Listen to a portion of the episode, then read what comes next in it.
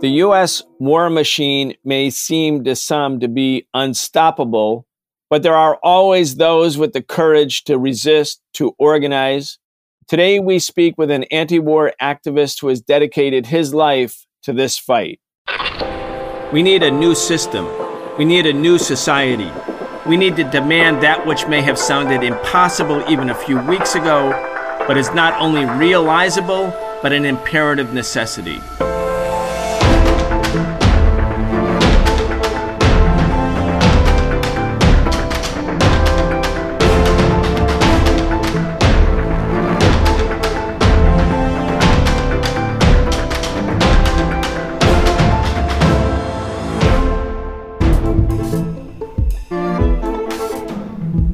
Welcome to The Real Story on the Socialist Program. I'm Brian Becker, and I'm joined by Brian Willson.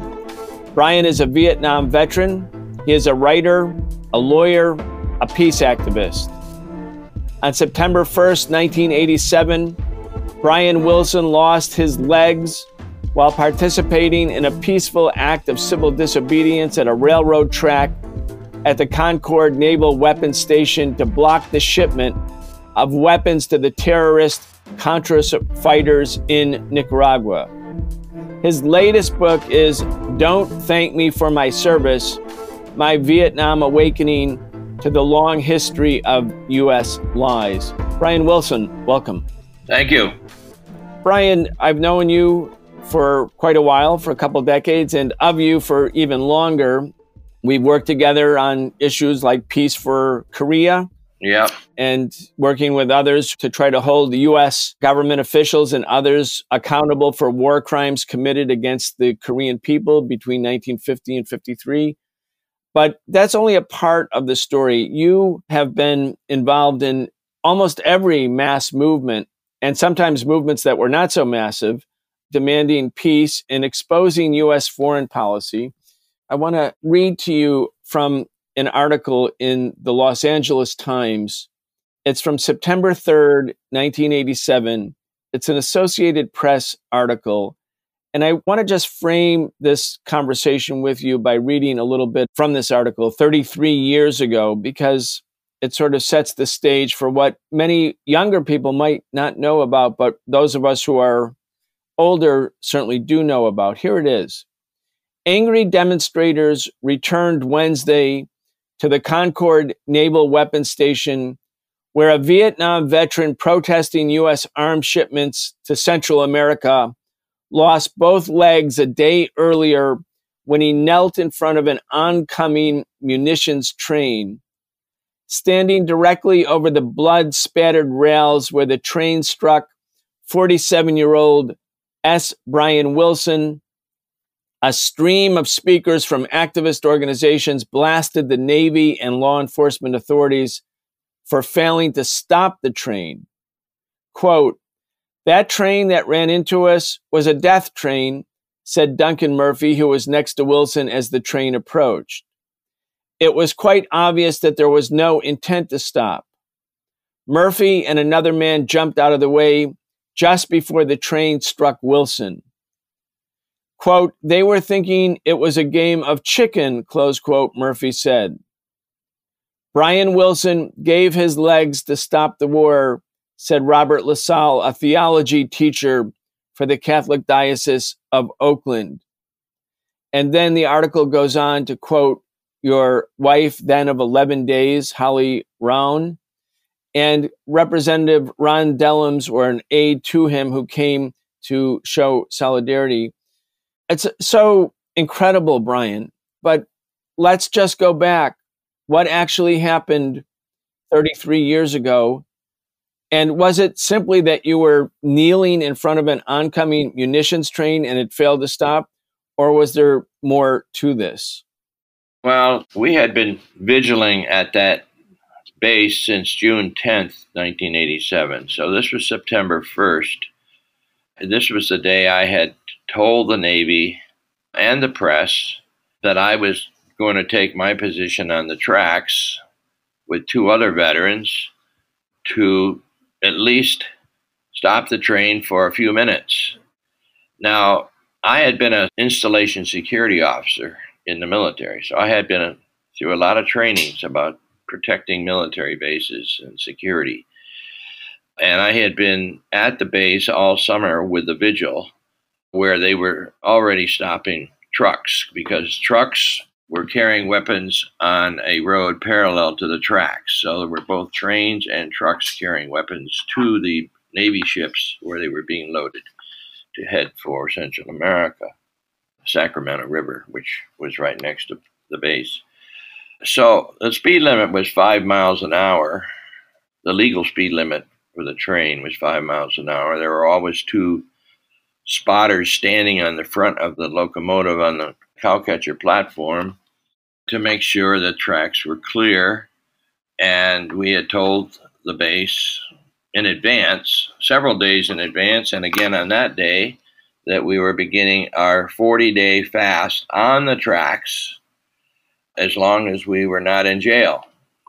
We expected to go to prison or at least jail. There was a big sign right next to where we were vigiling that said the penalty for obstructing the movement of federal weapons on the trains was one year in prison and a $5,000 fine. So we knew what the penalty was. And the train had always stopped. There had been actions at Concord Naval Weapons Station really since since the Vietnam War in the late 60s. So there was a lot of history of demonstrations at this base 20 years earlier. Uh, so I wasn't really worried about the train not stopping. I mean, its protocol required it to stop and it required police to arrest us before the train moved. And it's a five mile an hour train. So I was never really worried about violence against my body. I was concerned that I might be damaged, I might be injured while I was being arrested. So we took our position on September 1st. We took our position about 10 o'clock in the morning, and the first train came just before noon. And I actually have no memory of what happened after about 11 o'clock that morning. But what happened was, and I had 45 friends there who were supporting us and witnessing the arrests, what we thought were going to be three arrests. And I woke up actually three days later in a hospital. I had no idea what had happened. Not only did I lose my legs below the knee, both of them, but I lost my right frontal lobe. I had a huge skull fracture and brain injury. I mean, I literally lost my right frontal lobe was destroyed and I had a lot of broken bones. But I was in shock because I had no memory, and it certainly was inconceivable that the train would move past our blockade without having us being arrested beforehand. Now, two and a half weeks later, while I was in the hospital, I had a call from an FBI agent who had just been fired. He was in Peoria, Illinois, Jack Ryan. And he had I learned, had refused to investigate the Veterans Fast for Life of the year before, which was on the Capitol steps. It was a 47 day water only fast protesting the same policies in Central America of Ronald Reagan. That we had been put on the domestic terrorist list, which uh, I was stunned to find out, and that he had been fired for refusing to investigate us as domestic terrorist suspects. Well, that was another piece of the puzzle of the motivation for the authorities to basically an attempt assassination or an attempt to obliterate the blockade. That idea never occurred to me. but again, you know, the U.S. has been a lawless society from its very origin. So I guess in a way it fits the pattern of kind of a lawlessness when any activity is in the way of U.S. policy. All methods are accessible to the government to make sure that they succeed. Well, there were three train crew members, two spotters on the front and the locomotive engineer at the rear of the locomotive. The train did not stop after it struck us, and the FBI, who examined the one video that was being taken by my friend Bob Spitzer, who was a psychiatrist who liked to document civil disobedience actions, and he was going to document the arrest. When the FBI examined that video, they said the train was accelerating at 17 miles an hour at the point of impact, which was more than three times the speed limit. The train did stop, but about 600 feet further down the tracks. It was only a, a locomotive and two two boxcars full of munitions. So the whole thing was bizarre as well as a crime. And it took me probably a week lying in the hospital bed with people, my wife and a few close friends, telling me what happened because I really couldn't believe it. It was just totally beyond comprehension for me. Now, I was lying in bed with two feet sticking up at the end of the bed. So, and I had phantom pain in the feet. So I, I didn't comprehend right away that I'd lost my legs. It was just so hard to believe. But I was in the hospital 29 days in John Muir Hospital in Walnut Creek. Very good care. And it took me a few months to get back on my feet, on my prosthetic feet.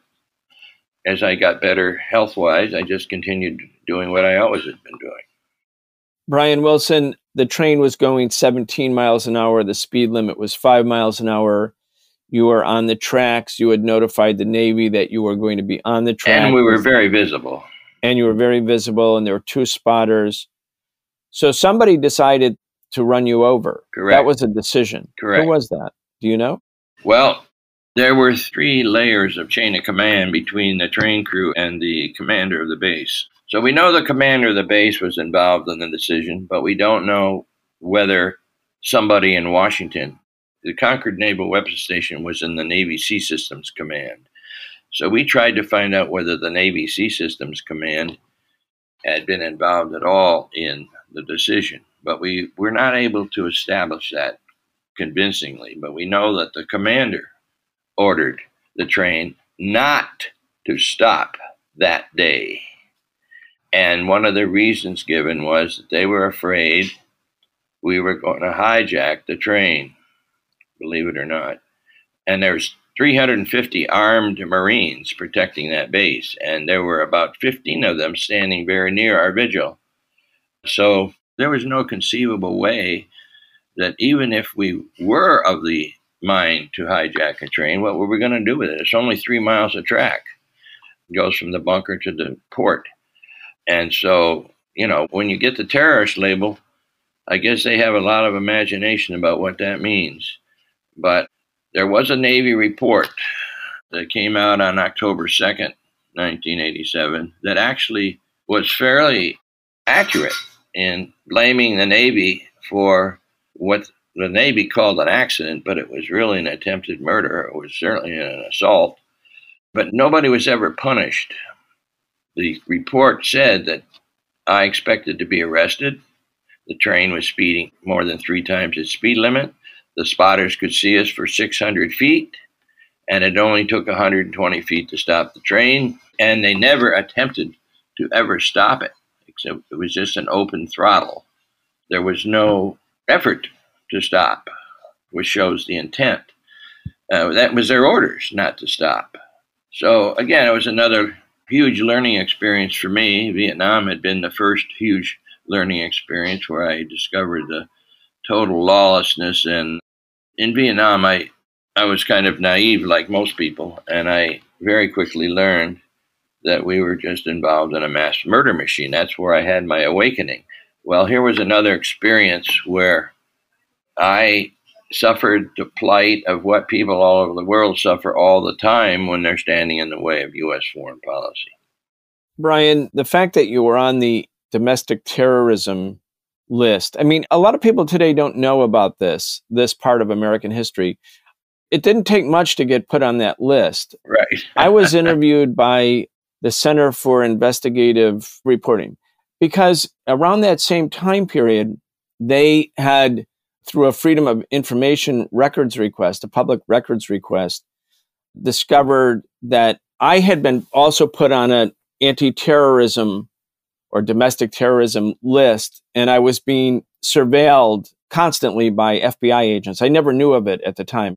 It came out because an FBI agent, the reason it came, surfaced in the Freedom of Information request is the FBI agent or agents who were tailing me at that time and keeping these careful records, they protested that this investigation was in violation of the reforms that came from the church hearings right. in the mid 1970s about the use of the FBI and police and law enforcement against political activists. So they protested, and their protest somehow made it into a file. And then when the Center for Investigative Reporting got the public records request, it turned out that, you know, indeed, I was being surveilled. Now, the reason I got on that list, as it turned out, was that my picture was in the Washington Post because I was the speaker at a press conference for a demonstration that we were planning at the second Reagan inauguration, January 20th, 1985. In other words, it was just your picture was enough. Oliver North saw the picture,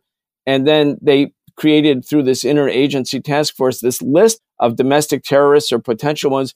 Yeah. So probably tons of people were on that list. I mean, right. you didn't have to do anything to become like spied on and surveilled as a domestic terrorist. Correct. I mean, and the four fasters, of which I was one on the Capitol steps from September 1st to October 17th, 1986, the year before, we were just sitting on the Capitol steps drinking water with a sign stop the war in Central America. I mean, we were just sitting there drinking water.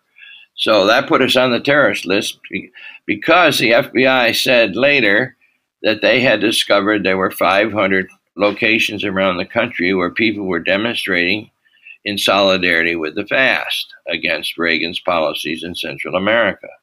So, of course, it's all just insane criminality and imperialism as it has been for 400 years. But it's we we learn from experiences that it's for real. The bullshit. Yeah, yeah, the bullshit. That's right. I want to play an audio clip. This is Ronald Reagan speaking March 14th, 1986. It's him explaining his support for the Contras in Nicaragua. We're speaking to you from Nicaragua. You live in Nicaragua now again, when the train ran over you and created all of those injuries, including severing your legs, you were protesting against the weapon shipments to the Contras. Of course, the U.S. government mined the harbors in Nicaragua and were brought before the World Court and found guilty, to which the U.S. said, we don't care, guilty of war crimes. Anyway, and Reagan, of course, explained that the Contras were the moral equivalent of the founding fathers, which which may or may not be true. Yeah, it may be true. The, the founding fathers are pretty bad. Yeah, the founding fathers were pretty bad. I mean, so comparing the Contras to a bunch of slave owners was poignant. Anyway, let's hear uh, Ronald Reagan speaking again. This is about a little bit more than a year before whoever was in charge ordered that train to run over you. Let's listen. What I want to do today is simply address some of the questions that people have about the freedom fighters, the so called Contras. A lot of people who support the Contras never call them Contras, by the way, because Contra is short for counter revolutionary. And counter revolutionary used to mean pro Somoza. It was a Sandinista insult. And by the way I see it, Somoza's been gone a long time. The revolution that toppled him then became a communist coup, and so the Contras, so called, are against it. So I guess in a way they are counter revolutionary, and God bless them for being that way. And I guess that makes them Contras, and so it makes me a Contra too. Yeah, Brian, he was the number one Contra. That's right. Let's just help our audience understand, especially for folks who don't really understand what actually happened. The, the Sandinistas came to power on July 19th, 1979. That same year, the people in Iran rose up in a, in a people's revolution and overthrew another U.S. puppet dictator like Somoza in Nicaragua as the Shah of Iran. That was a pretty eventful year. The U.S. felt the empire was crumbling. All these people wanted to be free of the empire and rising up and having revolutions. And some were religious and some were socialist and some were social democratic and some were communist and some weren't really ideological at all but they wanted to be free people And Ronald Reagan's calling the Contras the freedom fighters. Just again, for perhaps younger people who weren't obviously alive then, how central Central America was and how central Nicaragua was to the efforts by the U.S. using all available means, every terrorist means, to stop this freedom movement. Yeah, well, the Democrats uh, supported embargoes and starvation, and the Republicans supported bullets.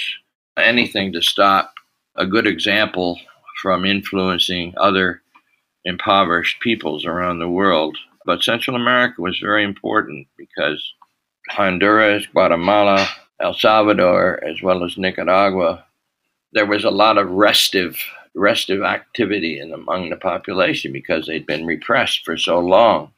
And Nicaragua's revolution, which succeeded in July of 79, was very important in motivating other groups in El Salvador, Honduras, Guatemala, especially, and just as Cuba had been a, a motivation for Nicaragua. And of course, Cuba is still being besieged by the U.S., and so is Nicaragua still being besieged by the U.S.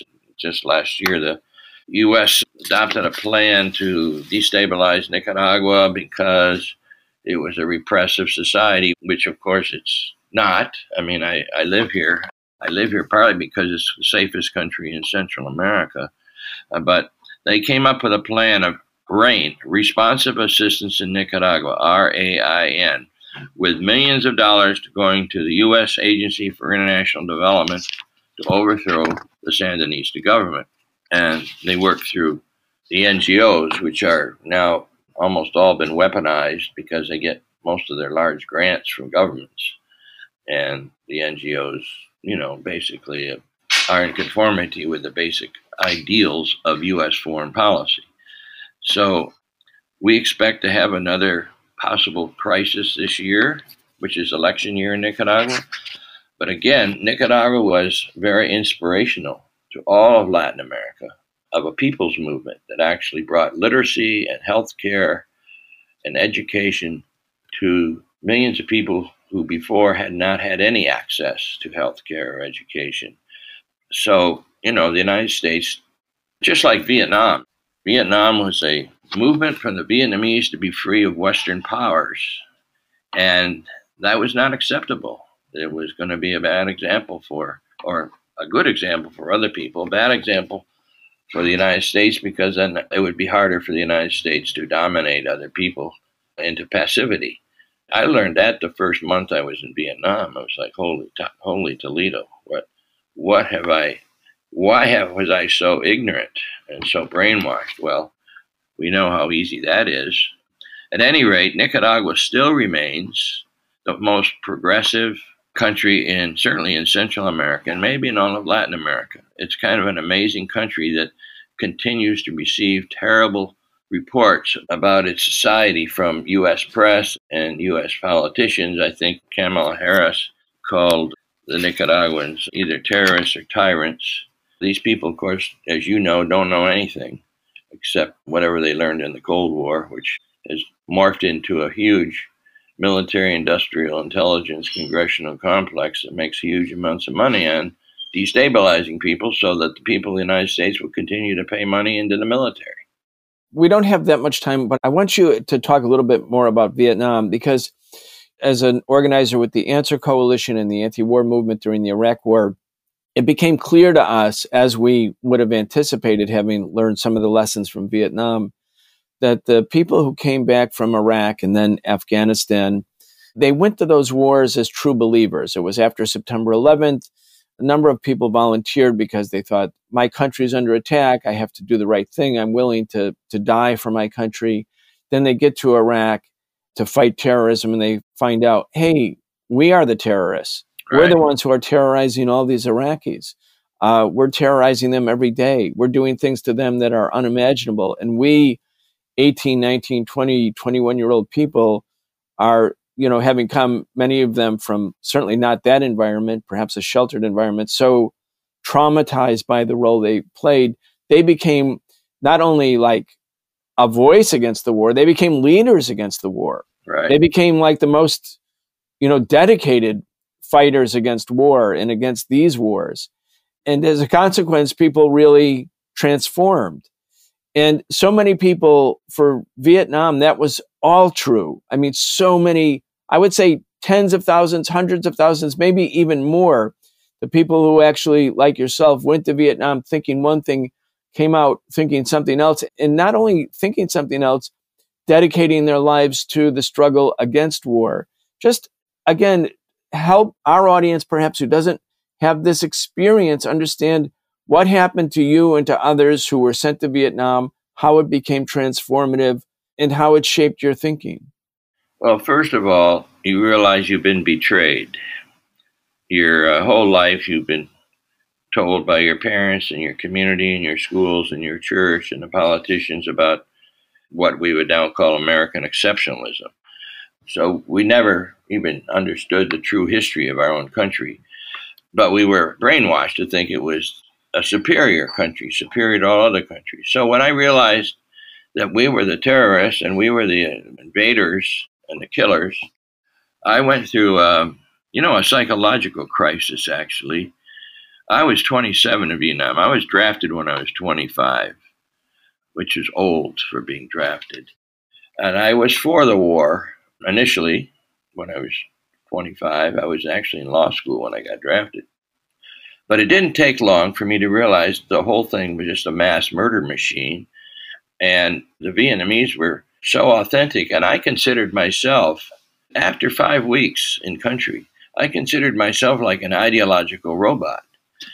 And the cognitive dissonance was so intense, I was suicidal for uh, probably a week. How could it be that everything I'd been told was a lie about Vietnam, about our history? It's hard to grasp that everything you've been taught is mythological or outright lies or deceit. And one of the ways that I've dealt with it, and, and many vets have dealt with it, is you go through a period of atonement. I would call it atonement. You want to make right what the United States has been doing wrong because you were brainwashed, and therefore I had an identity that was phony, an exceptional white male from the United States. That's a phony identity. And to, to live with that, knowing that you had participated in killing other people and destroying another culture, you kind of you can either get drunk and commit suicide or you can begin to act in ways that antidote the brainwashing that the society has been imbued with for 400 years and certainly for since World War II. And so you start acting, you start speaking, you start writing, you start organizing. And it's not just political for the society, it's therapeutic for yourself. It's kind of like, how could I have been so stupid and so brainwashed? But I'm not going to be brainwashed anymore. Brian, you turn 80 this year on July 4th. Yep. Can't believe it. Born on the 4th of July. Of course, there's the famous book and movie with featuring Ron Kovic, who was right. an anti-war veteran. He was literally born on the 4th of July. Yep. You were literally born on the 4th of July. You're 80 years old. You know, for the last 33 years, you've had to sort of navigate on what you call third world legs. Explain that term. How did you come up with that phraseology, actually? Well, when I was in Nicaragua in 86 and 87, before I got run over by the train, I was probably had been here four or five times. I had visited almost 500 amputees in hospitals and in small towns that lost their legs because of the Contra war and the mines that the U.S. was giving the Contras.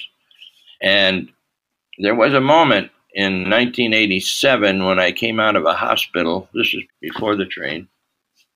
I had just visited in that one day a couple hundred amputees, bed after bed after bed after bed after bed, up in the northern war zone. And I sat outside crying, sitting on a rock that was outside saying, Their legs are worth just as much as mine, not thinking that I was going to lose my legs. But I realized that now, after September 1st, now that I'm legless, I've joined the people around the world who've lost their legs in the struggle for justice, for sovereignty, for anti imperialism. And so I called myself a person living on third world legs. When the people who you were visiting in the hospital who had lost their legs, the amputees, you mentioned because of mines. The U.S. was planting mines and giving mines to the Contras. That's why people were losing their legs. And the U.S. was the only country to not sign the international accord to ban landmines. And the reason they didn't want to sign is they said, we might need it for Korea. And I was like, okay, that's perfect. The U.S. obliterated Korea. The main complaint of American pilots by the end of 1951, two years before the war ended, was there was nothing left to bomb in Korea because every structure taller than one story had been destroyed by American bombing. And the US doesn't want to give up landmines, you know, so many amputees around the world because they might want to use them again in Korea. I mean, really, really something. And the fact that the US is so loathsome to sign an accord saying, let's everyone ban landmines, it just speaks volumes, doesn't it? Well, the United States is just a shithole country. That's all I can say. very, very well. I, I understand your, your language. And let me ask you as we as we start to close out, Brian, and I hope we could keep this conversation going. You have a new book. And I encourage everyone to look for your books. In preparation for our discussion today, I reread the Blood on the Tracks, your book from 2011. Your latest book is Don't Thank Me for My Service My Vietnam Awakening to the Long History of U.S. Lies just real quick, give the audience a preview of that book, why you wrote it, and what's your main point. Well, originally, I, I was motivated to write it because in 2012, I think, President Barack Obama, I call him, agreed to, I think it was a 10 or 12 year study of the history of Vietnam to, you know, to glorify the war. It was a revisionist effort and I think it was $60 million, and it was going to be written by people at the Pentagon. And I thought, well, at least I can just sit down and start writing a few pages that I would want young people to read as an antidote to whatever the Pentagon was going to write in this new effort that was started under Obama. So I started out just writing. I didn't even have a plan, except that I wanted to talk about the phony history of the U.S. originally, and then leading to the war, the actual war in country in Vietnam, and all the publicity and, and all the PR that goes into that. And then I wanted to identify resistance. So part of the book is about resistance to the war, both in the military and in the civilian society. And I just wanted to make sure people understood that the U.S. history is a lie. It's built in a lie, and it leads to wars. And in my case, it led to me being in Vietnam, and Vietnam was based on lies. It was maintained by lies, and then discussing how resistance started, both in the military and civilian society, and the resistance is so necessary in a society that is basically a fake society. I mean, you know, the whole history, 400 years is we've lived with the trick of thinking ourselves as, as exceptional after we had formed a Eurocentric society on two genocides, never expressed any shame or regret, and therefore we created a phony identity of being exceptional. And that's when in Vietnam I realized, my God, being a big white man, I was 6'3, is really a disability in a serious way because the brainwashing and the privileges that go with being a white male basically make you stupid and made me stupid, even though I was intelligent, but I was stupid. Uh, how can you possibly follow an order to go 9,000 miles away to, to participate in destroying another people's culture? You know nothing about the culture. You know nothing about the people. They've never, they've never interfered with your life. I mean, it's really astounding. I know this has been going on thousands of years, but it still struck me that since I got caught up in it, that it was almost incomprehensible how easy controlling the narrative works in people's minds. Indeed. Controlling the narrative is, in fact, everything. It's everything. Exactly. Anyway, I hope our short conversation today can take a few blows against the dominant narrative. I want to encourage people listening to this podcast to find Brian Willson. It's Willson with two L's, W I L L S O N. He's a writer, attorney, peace activist. Again, I mentioned the book Blood on the Tracks that came out in 2011. His latest book, Don't Thank Me for My Service My Vietnam Awakening to the Long History of U.S. Lies. You've been listening to the Socialist Program with Brian Becker, where we bring you news and views about the world for those who want to change it. If you enjoyed the show, subscribe on your favorite podcast app and follow us on Facebook, Twitter, and Instagram. We can only continue our work bringing you high quality news, analysis, and history with the support of our listeners. Connect with us and become a patron at patreon.com slash the socialist program and receive an invitation to participate in an exclusive monthly seminar with Brian Becker.